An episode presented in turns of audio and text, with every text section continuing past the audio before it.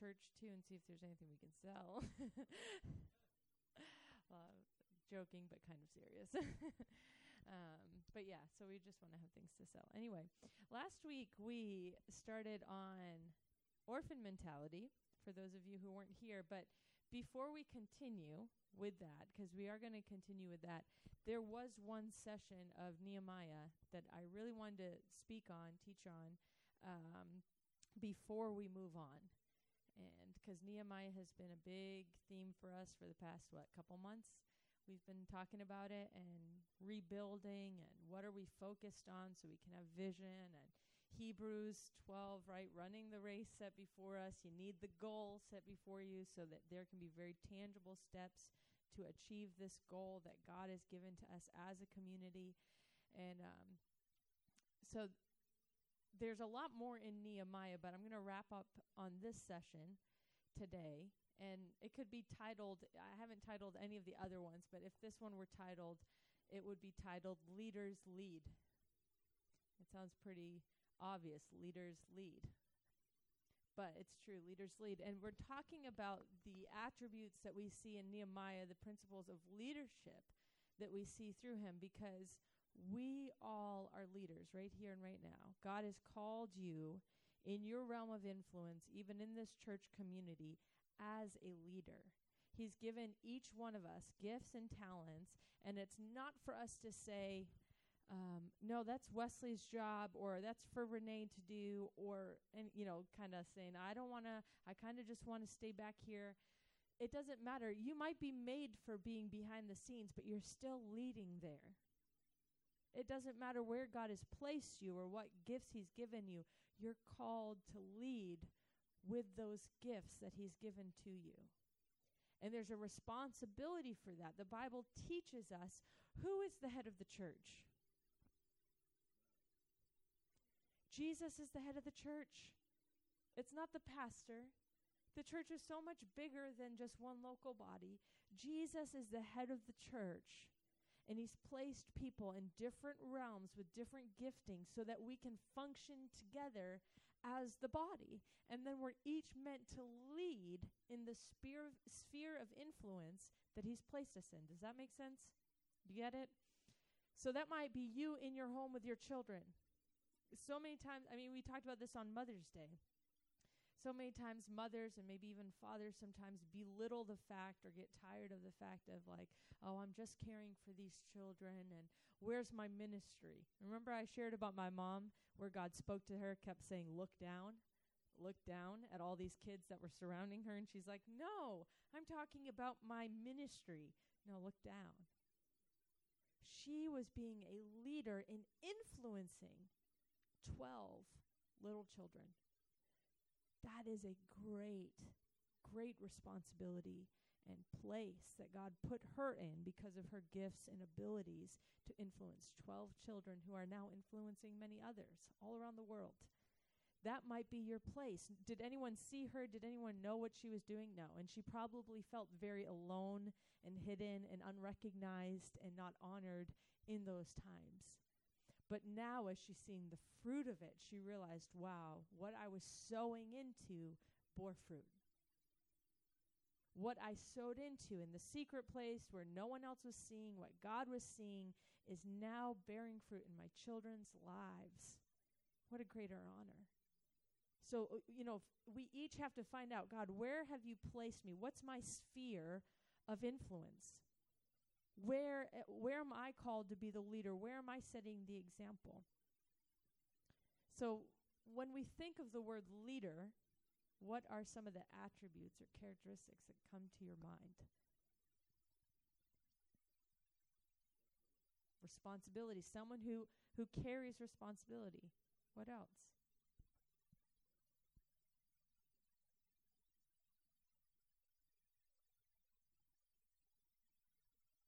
could see someone and you'd say, wow, that person is a leader. What, what makes you say that about someone? They're set apart. They're not acting like everybody else is. Outstanding in their field. Develop, that could also be developed in their giftings or, you know, standing apart, setting apart. Yep. What else?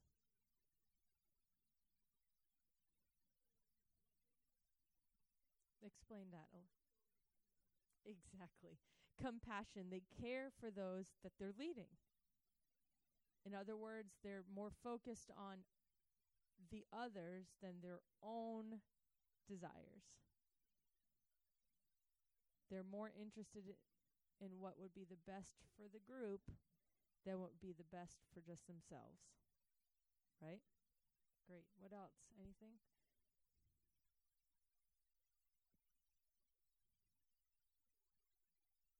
Wisdom and maturity.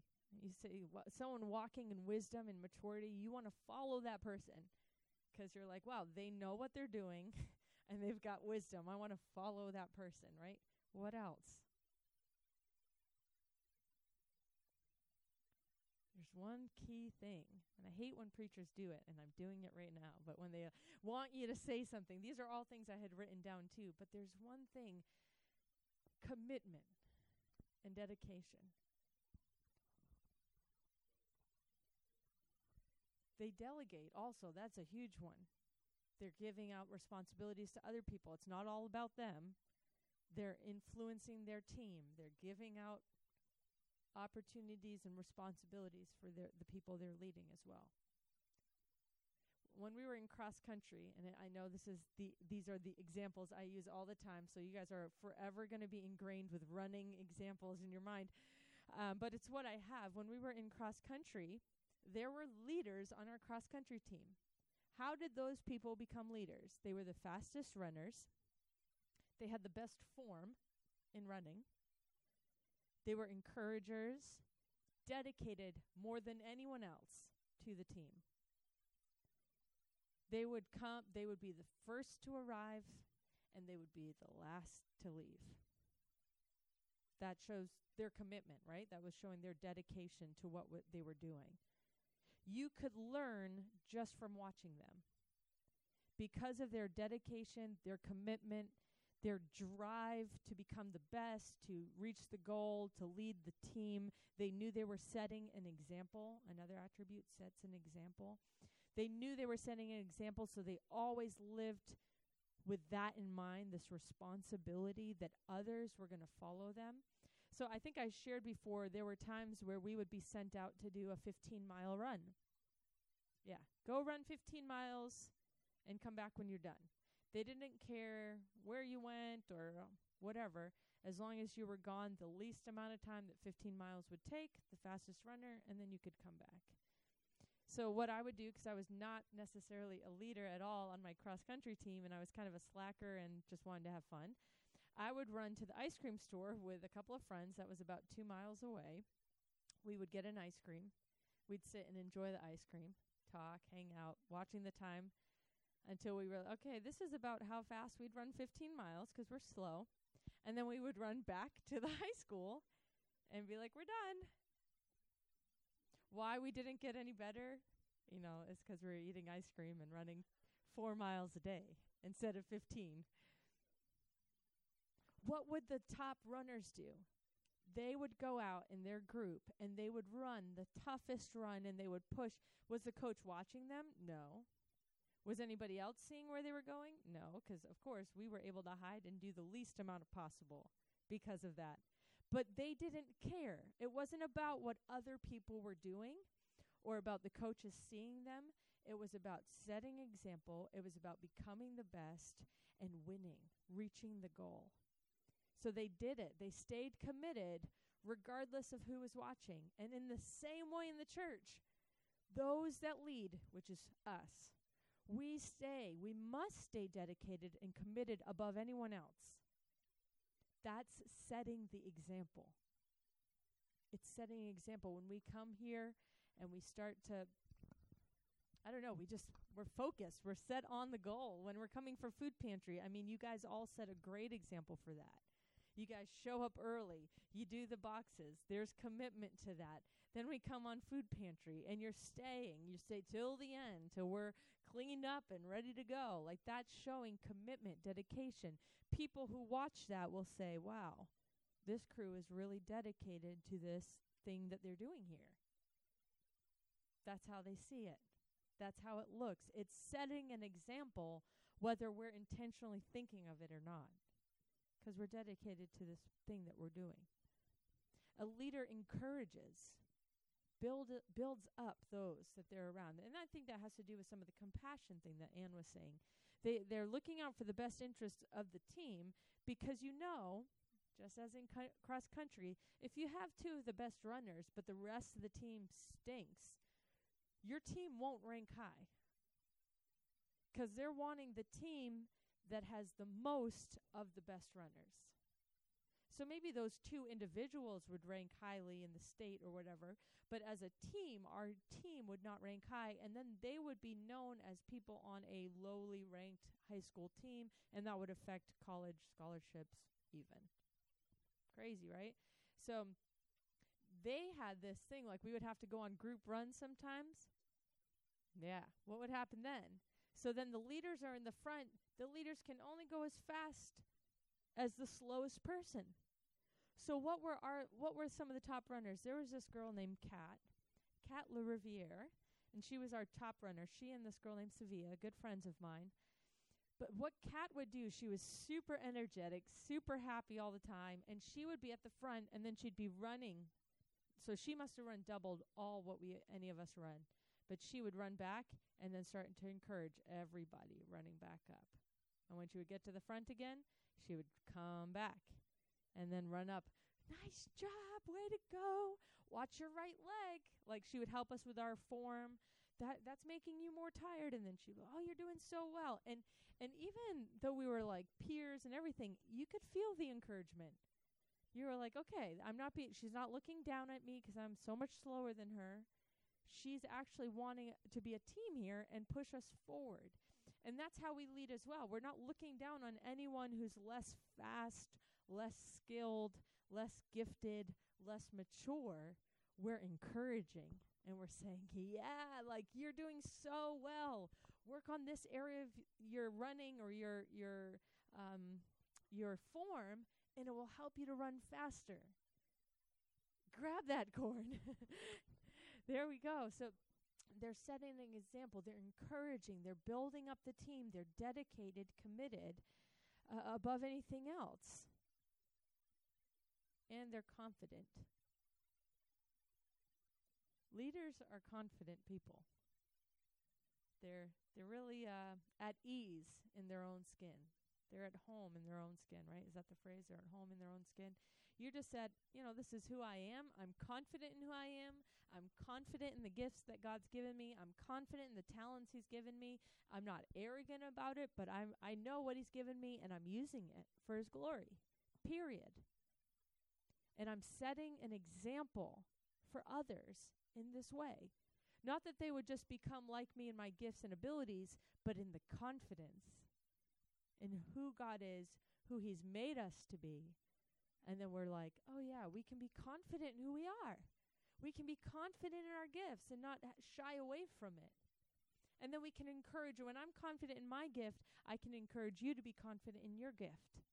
If you're not confident in your own gift, it will be very hard to encourage someone else in theirs. It's just a more difficult thing. But when you've recognized this place of acceptance in God, and that He's the one that's given you what you have, so why did He give it to you? Because He wants you to use it. He wants you to use it. So you say, okay, I recognize these gifts, and if you don't recognize it, have someone else tell you because sometimes we can point out each other's gifts even better. We can recognize things on each other, and then you encourage it. Oh, come on, you're so good at that. Come on, you've got to develop that. You've got to pass that on. You've got to give. It was like Marie. Marie is a tremendous cook. So, what did we say? We are going to steal her every once a month. We'll start with once a month where she's going to do cooking classes for the community and us and the food pantry. And I told some of the ladies in the food pantry that came hanging around, and they were excited about it. Oh, we can come together and share recipes and make something, and it will be fun. It was like Marie has this gift, a talent that God has given her. He's given her ease in that. Not everybody has that. And she has an ability to influence. So let's give her an opportunity to influence in a greater way with a greater sphere than she has maybe right this second. Yeah, and the men can come and eat the results with us. And we'll have a big community dinner after. Mmm, hungry. But these are the things. Sometimes we can recognize something on one another and then start to call it out and say, "Come on, you're so good at this. I can see it on you. Let's let's run together. Let's develop this so we can influence." And in Nehemiah, the end of I mean, what do we see in Nehemiah the whole time? Everything that we've looked at. He's the forerunner. What does that mean? He's going before everybody else.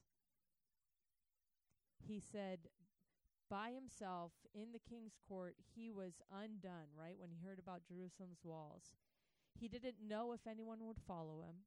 He didn't know what would happen when he got there, but he prayed. God convinced him that it was his place to go and rebuild. And so, in that confidence, from that place of prayer, he went and he rallied the troops. And what did we see from chapters 1 to chapter 4? Was he just watching them work? and giving them jobs, what was he doing? He was encouraging them. Was he sitting off somewhere by himself, kind of yelling encouragement? What was he? Where was he? Huh?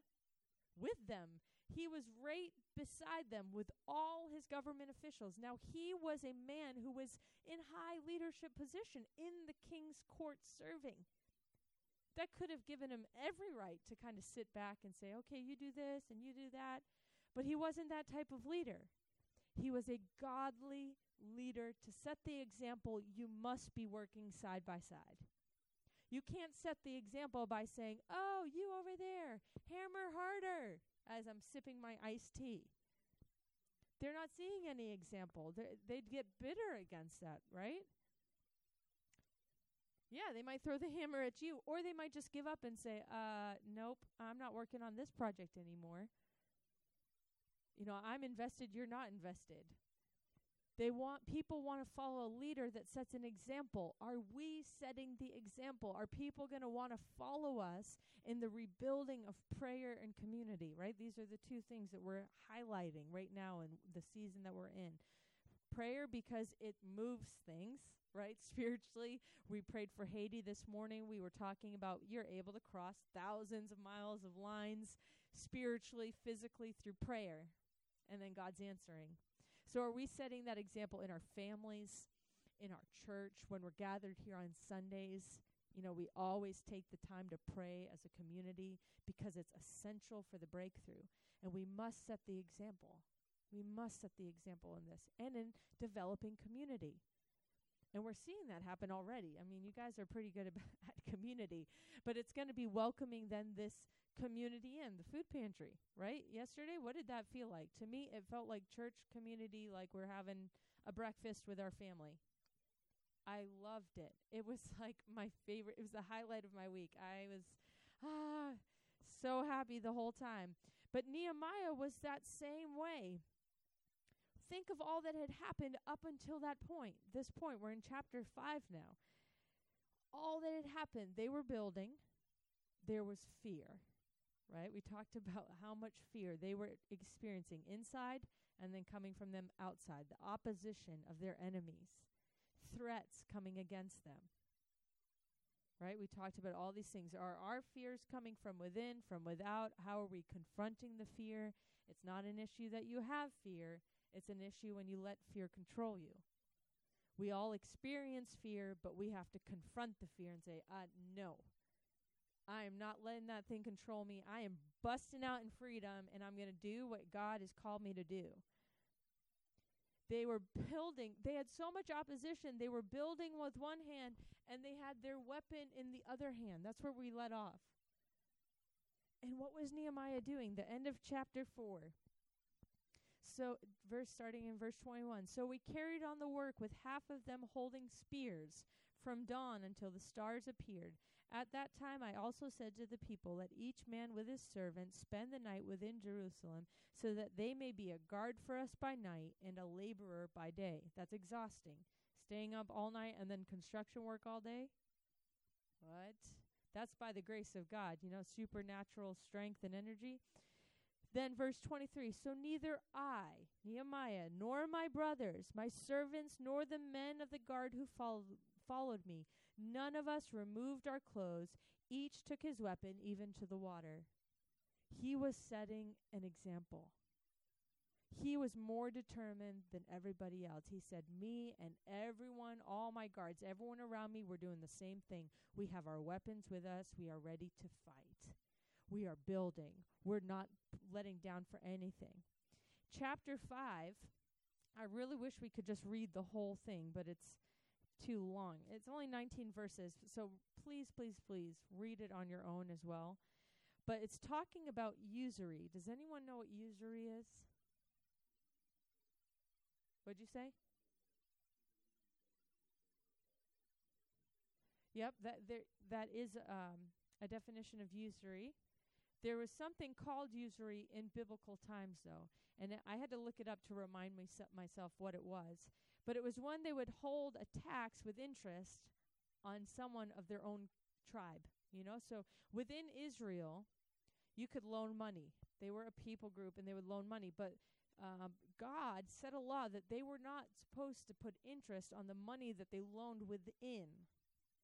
They could put interest on the people outside their family because it was an outside deal. It was and it was not very much interest. Usury was this high interest on money that was lent within the family. So what's happening? Um, verse 1, we're going to just read. Now there was a great outcry. Up to this point, they've been laboring day in, day out, fighting, opposition, fear, and yet they're they're sticking with it. Why? Because Nehemiah is setting this amazing example. He's encouraging them. He's leading them in prayer. Now there was a great outcry of the people and of their wives against their Jewish brothers. For there were those who said, We, our sons, our daughters, are many. Therefore, let us get grain that we may eat and live. There were others who said, We are mortgaging our fields, our vineyards, and our houses that we might get grain because of the famine. Also, those who said, We have borrowed money for the king's tax on our fields and on our vineyards. Now our flesh is like the flesh of our brothers, our children like their children. Yet behold, we are forcing our sons and daughters to be slaves, and some of our daughters are forced into bondage already, and we are helpless because our fields and vineyards belong to others. So there's this major outcry of we're the same flesh and blood of these brothers of ours, but we're so selling into slavery. We don't have any food to eat. We've had to sell even our daughters into bondage already to the same clan. Can you even imagine that happening? That family against family is doing this to each other. So Nehemiah's response. Let's see how Nehemiah, this great leader, then I was very angry when I heard their outcry in these words.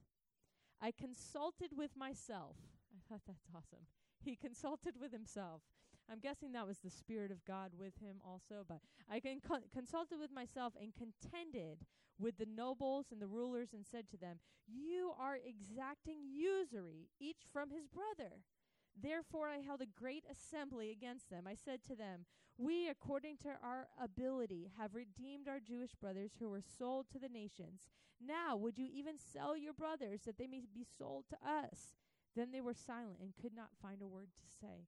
So what is Nehemiah comes and he rebuke he gathers everyone together, which is a very wise thing because a lot of the Israelites were upset. So he's got people on his side. And he confronts these nobles, these leaders, and he says, This is what you've been doing. I and all my friends, all the people with me, have redeemed them, meaning Nehemiah had used his own money to buy them back. What a leader. How to set an example. And he said, Would you even have this high interest against them?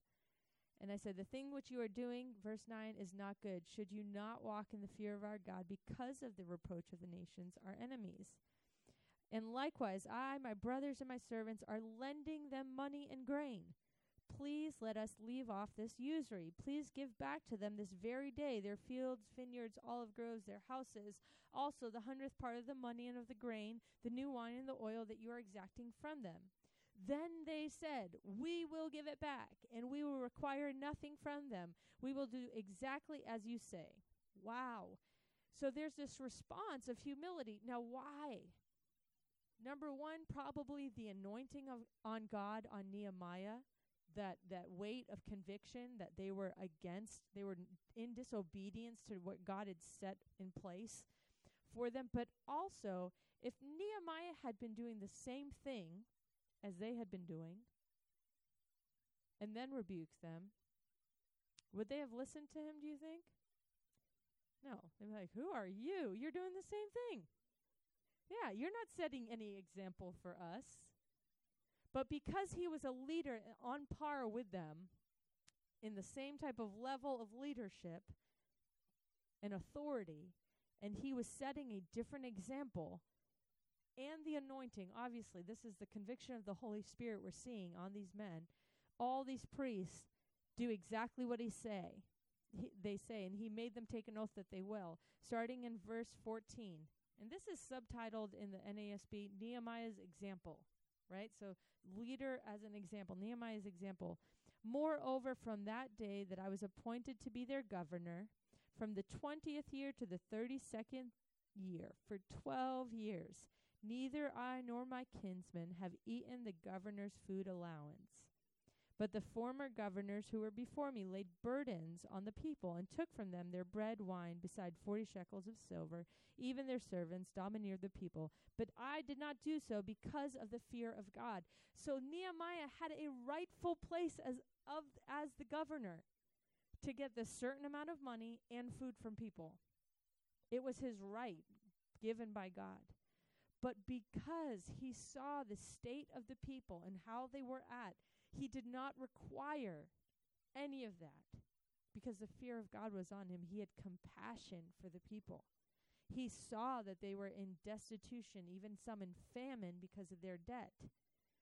So he wasn't taking anything from them, and in fact, he was lending stuff from his own food and everything to them so they could pay off the usury that was held against them. What an example. Verse 16 I also applied myself to the work on the wall. We did not buy any land, and all my servants were gathered there for, for the work. He's kind of like putting on display. Do you see what I'm doing? I'm working with you guys. I'm not taking the food allowance. Why is he saying these things? Moreover, verse 17, there were at my table 150 Jews and officials, besides those who came to us from the nations that were around us. Now that which we prepared for each day was one ox, six choice sheep. Also, birds were prepared for me. And in once in ten days, all sorts of wine were furnished in abundance. Yet for all this, I did not demand the governor's food allowance, because the servitude was heavy on this people. Remember me, O God, for good, according to the, all that I have done for all these people. Now that is absolutely incredible, incredible to me he saw that the servitude, that, that weight on the people was heavy. And so he said, I'm not taking this. I don't need it. God's going to provide for me. I'm here to serve alongside with them. I'm working with them, and I'm going to set the example in every area of my life in my leading. When I have a right to this, I'm going to deny it to show that really my heart is for the betterment of this people. It's not for my own betterment. It's not that I would shine as some leader. He was becoming a servant. Who, and who does that remind us of? Jesus. It reminds me of Jesus. He wasn't trying, he had every right. What does Philippians 2 say? That he was given the right. He had the right, but he laid aside his right to have all the authority like God had, to have all the power that God had because he was God. It said he laid aside his rights as God to come and serve us. In the same way, Nehemiah was something reflecting this leadership of Jesus where he laid aside his rights to receive food and money from the people because of the work that he was doing. He was actually working. He, it wasn't like he was doing nothing, he was working and he could have taken that, but because he saw the burden on the people, he decided to set a higher example of leadership that says, No, I'm not even going to take that. I'm going to give what I have to help. Because this is about the betterment of the whole group. In rebuilding, we are all leaders. God has each given us gifts and talents Christ is the head of the church. He is our top leader. We are all following him, and we must all contribute to the movement of the church forward. We must all give towards it. And these are the kind of reflection questions I want us to think about this week and maybe even right now. If you want to write them down to remember and ask God and even think about it yourself, examine your life. This is what this is all about as we're studying it so that we can have transformation.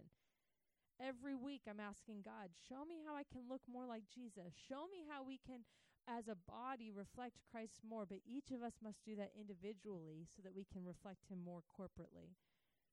Where are you setting an example? Number one, where are you setting an example in prayer?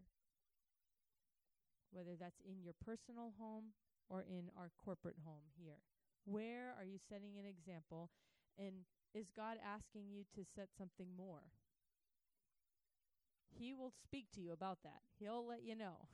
He's good with transformation, you know, to make us more like Jesus. But where are you setting the example? In prayer, in your home and in our home.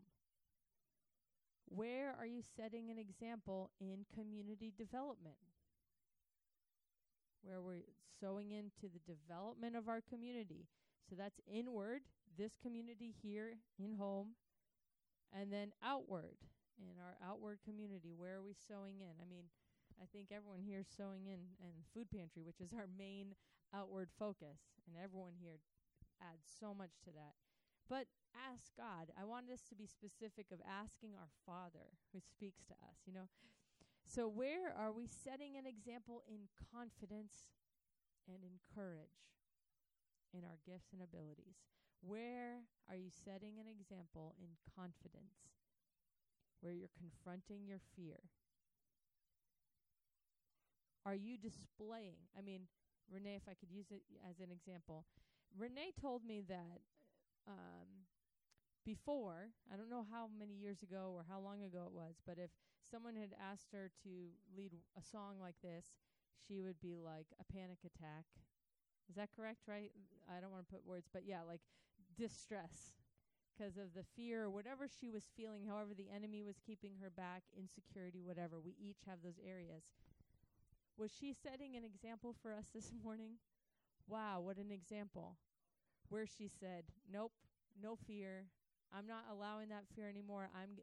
she set an example of this confrontation of fear.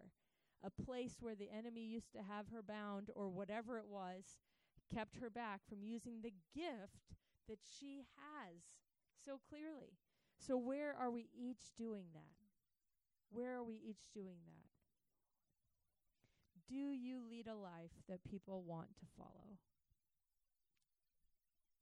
Do you lead a life that people want to follow?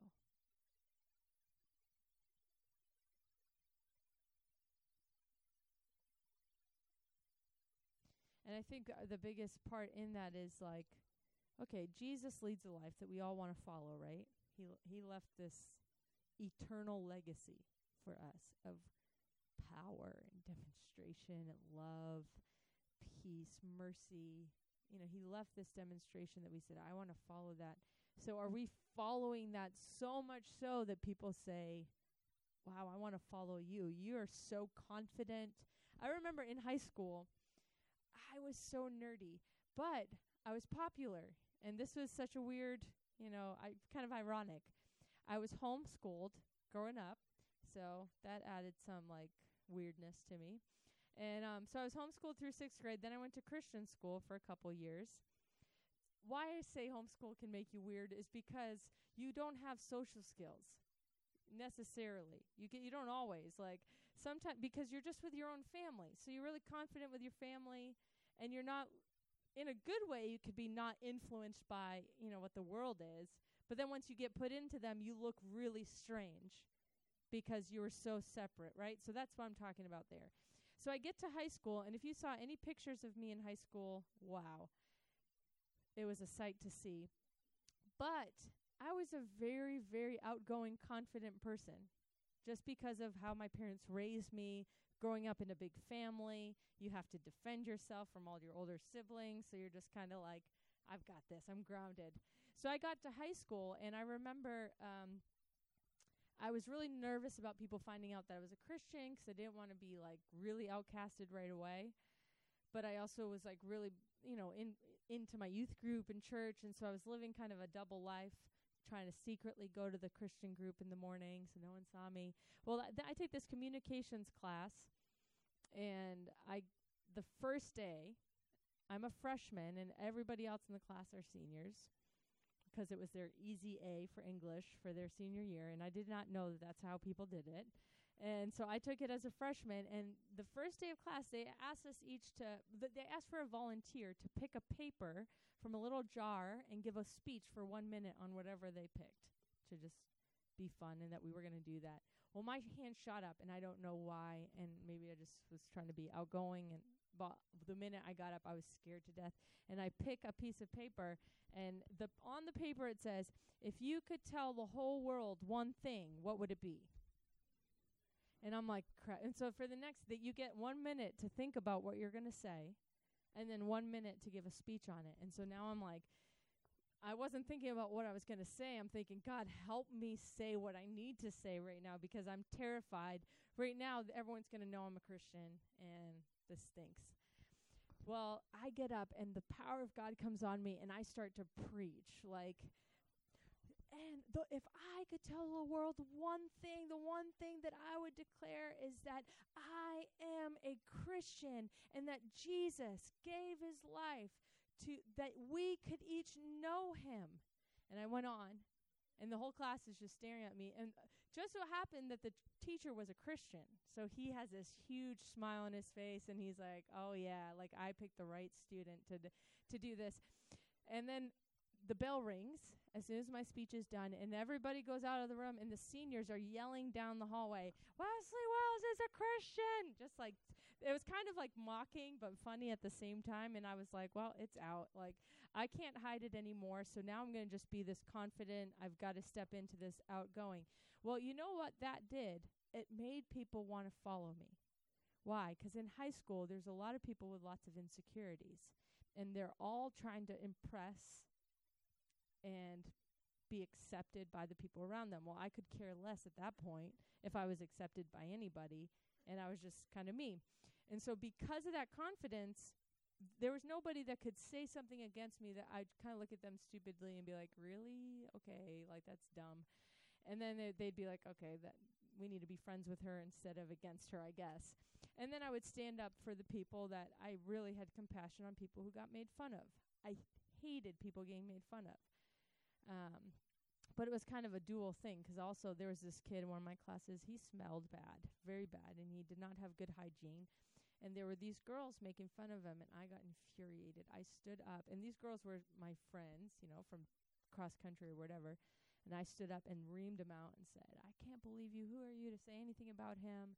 Stop, leave him alone. And they got really embarrassed that I would confront him in front of the whole class, and the teacher told me sit down and stuff. I was just really vocal and loud and can you imagine me like that? well, I was. And what happened? That kid followed me everywhere I went from that point on. He'd be waiting at my locker. He'd be wanting to walk to all my classes with me, and I ended up having to tell him, which was not good of me. I was not fully Christian too. But I said, "Listen, I'm not your friend now, but I don't like when people make fun of. So if you could stop following me to my locker, that'd be great." Um, but it's that confidence. When someone's confident, people want to follow you. And that was a lot of story to, to kind of hammer in that point. When we're confident in, in who we are, in our gifts, our abilities, people want to follow that type of leadership. So be confident. Ask God to make you confident, to expose the places where we're insecure, so that we could be a leader like Nehemiah, who was really just reflecting the one to come, Jesus, right? Who gave up everything to serve everyone, who labored beside, set the example, was committed, dedicated. And let's self examine and say, God, show me where I can become a better leader. We all, each of us, can become better leaders. There are areas of growth. So, today, how do we want to end today?